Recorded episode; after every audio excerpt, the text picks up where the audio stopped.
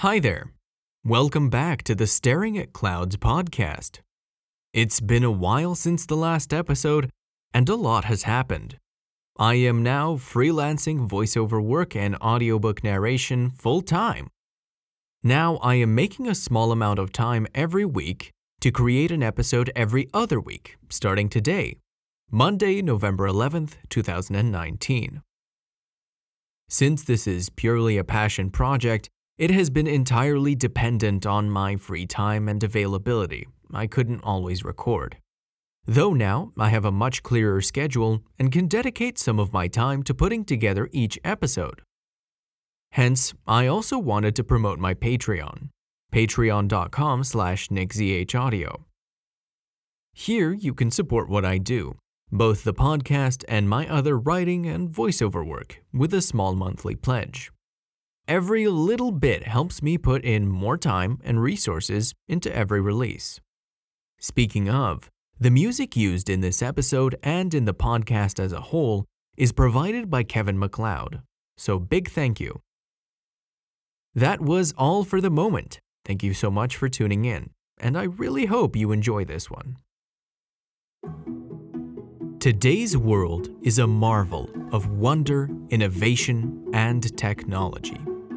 We can connect and be brought together from anywhere around the globe Yet so much information constantly passes through our screens and headphones that it's also become too easy to get overwhelmed. Work, stress, and busy schedules are everywhere. So finding time to relax and unwind, letting go and meditating to work off the anxieties becomes that much more important. Sometimes we just need to take that moment to relax and unwind. This little corner of the internet is dedicated to giving you this opportunity. Take a moment, breathe, and listen in. I'm your host, Nick. Welcome to the Staring at Clouds podcast.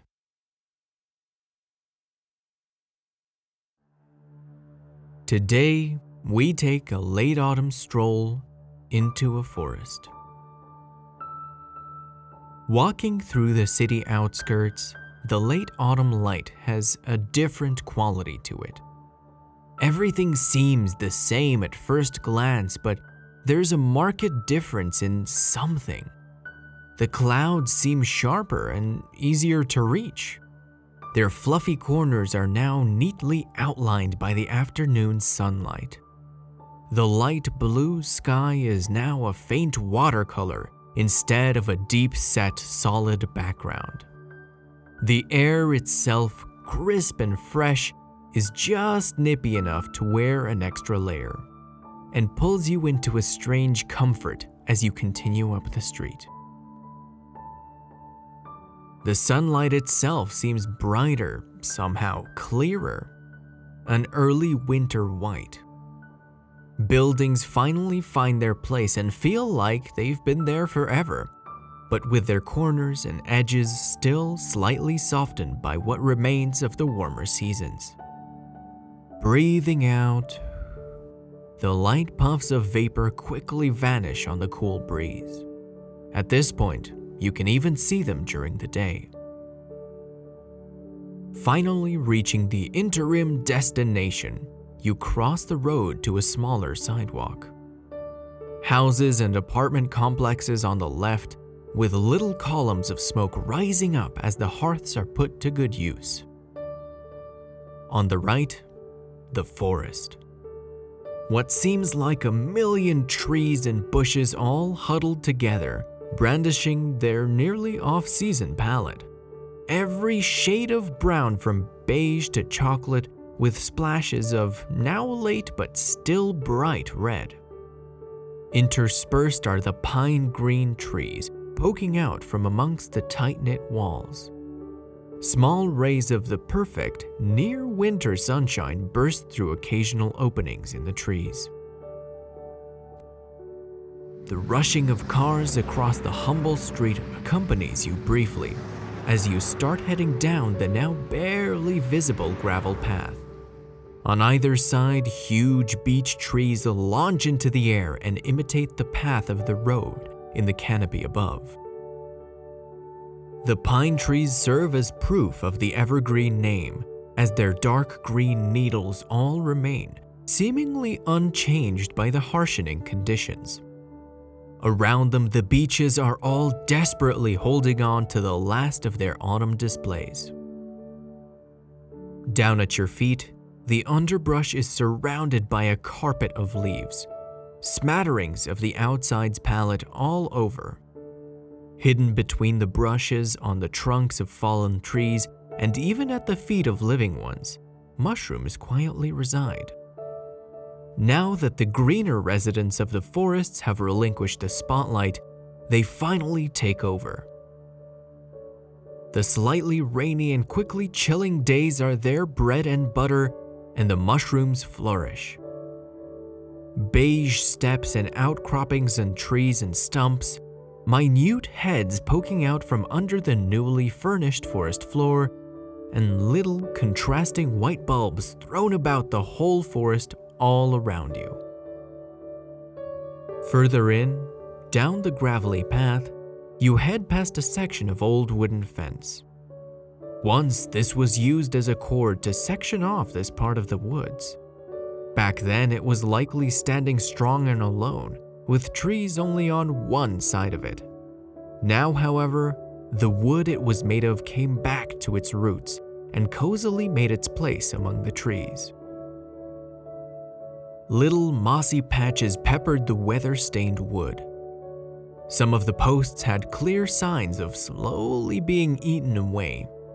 Even now, the fence serves a purpose in life's strange, roundabout, and ultimate way. A stream gurgles and churns nearby. Well fed by the early and mid autumn rains, it dances over little pebbles and cuts through the forest floor. Wet, mossy stones surround it and meander it back and forth around themselves. Entire leaves and smaller pieces float down and follow the water flow. The water twists and bubbles over little waterfalls, getting ready to make the best ice shapes yet as it awaits the winter time. Little pools act as rest stops for the leaves, Leaf blankets are neatly divided by the current in these as the stream carries onwards. The entirety of the forest is ready to get those first little snowflakes tumbling down, to cover it in a blanket and let it rest for the winter. Moving forward through the woods, you encounter wooden statues sitting on and sometimes made of the stumps. Both new and old, the smoothed edges and curves demonstrate the soul poured into giving back to this forest. Sometimes, hidden a bit deeper, past the fences, and sometimes sitting right near the path, squirrels, dogs, bears, boars, and other animals mix in with giant renderings of leaves, akin to wild road markers. Once a year or so, another one seems to quietly join the mix and becomes another secret wonder to discover. Cresting a small uphill, a pond appears in front of you. A tiny little island in the middle of it has a giant oak and pine tree cover, though diminished in its autumnal state. Getting closer to the lake, you take a look at the island and notice a coop in the middle of it nearly hidden by the trunks and bushes around it. Though the water is mostly vacant, you can see a few mallards milling about near the other shore. The gray blue sky dips into the lake and reflects back up towards the sky itself, contrasting the surrounding darker leaves.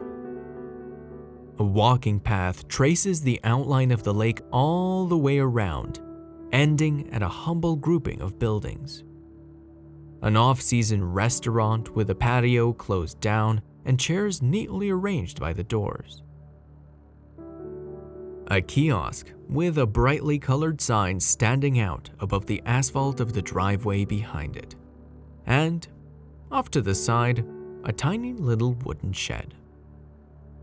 Beyond the cluster, a compact playground sprawls over surprisingly still greenish grass. A couple of cars are parked over there, their owners also somewhere out there in the forest, partaking in its end of year charm as well. The wind rushes through the trees above as you enter the lake's clearing, and ripples echo all over the surface as the gusts reach down as breezes and stir the sky colored plain. Circling around the lake, little fenced off areas with brooms and various other gardening tools appear ever so often. Humble and quiet little symbols of the work and love put into maintaining this land. When you get to the other shore, a sort of fork in the road takes you down another forest path into the trees. While strolling along, you come across a little clearing every now and again Maybe with a bench, maybe with a small playground, or maybe just one of the statues. And among the forest clearings, there's a winding footpath going up a small hill. Sitting atop it, an enormous and gracious wooden tower reaches for the sky above the tree line. Intertwining planks climb up it in a spiral pattern, leveling and topping off at the peak. Slowly climbing up to the base, the wind picks up for just a moment and rustles the trees. The treetops make themselves look imposing in the moment, canopy shaking and reaching halfway up the wooden tower. Walking through a metal gate, you head inside and begin circling up the spiral stairs towards the top. The day's chill still stays a bit, as you ascend through the solid wood, but the wind has completely died down inside, with nothing but the faintest rushing of leaves left behind. And finally, the stairs reach your destination. The top of the wooden tower in the forest. The roofed platform opens up as you step onto it and head towards the view. The little pond a ways away down below, obscured by the red brown trees with pepperings of pine green. The enormous lake sprawling in the distance. The looming mountains nothing more than faraway silhouettes as the winter air fogs up between you. And all around you, beyond the forest, the surrounding town lives and breathes. Hundreds of columns of smoke rise up into the atmosphere, signs of the lives being lived so close and yet so far away. Hot chocolate being poured into a cup with its steamy aroma permeating the houses, fires crackling away and spreading their warmth. People of all walks of life eagerly commuting home to warm up and settle in. Soon, you will be joining them on the way back home. But for now, you sit and you stay a while, just taking in the scenery as the rolling hills and remote clusters of villages and cities prepare for the evening. Occasional puffs of breath rise and gently fade into the late autumn watercolor sky. As always, before signing off, I wanted to take a moment and reach out to everyone listening. This podcast is about meditating and taking a break from everything, which includes mental health. Through friends, acquaintances, and personal experience, taking care of mental health is something quite close to my heart. To me, this podcast is my way of giving back a little in that regard Providing a space for someone to relax, reset, or just switch off for a bit is what I aim to do. And if I can help even one person, that more than fulfills its purpose. To that end, to everyone for whom the going is tough, it can sometimes feel like the whole world is against you, making every effort to push you down. But I believe in your ability to push right back, push back, and keep on moving forward. Every single step you take is one more step forward. and I hope that you have a good day today. Thank you for taking the time and tuning in to today's episode of the Staring at Clouds podcast. I hope you enjoyed this episode. If you did, leave some feedback wherever you listen to it and give it a share. I really appreciate it and it helps me grow the podcast. Thank you once again and have a lovely rest of your day.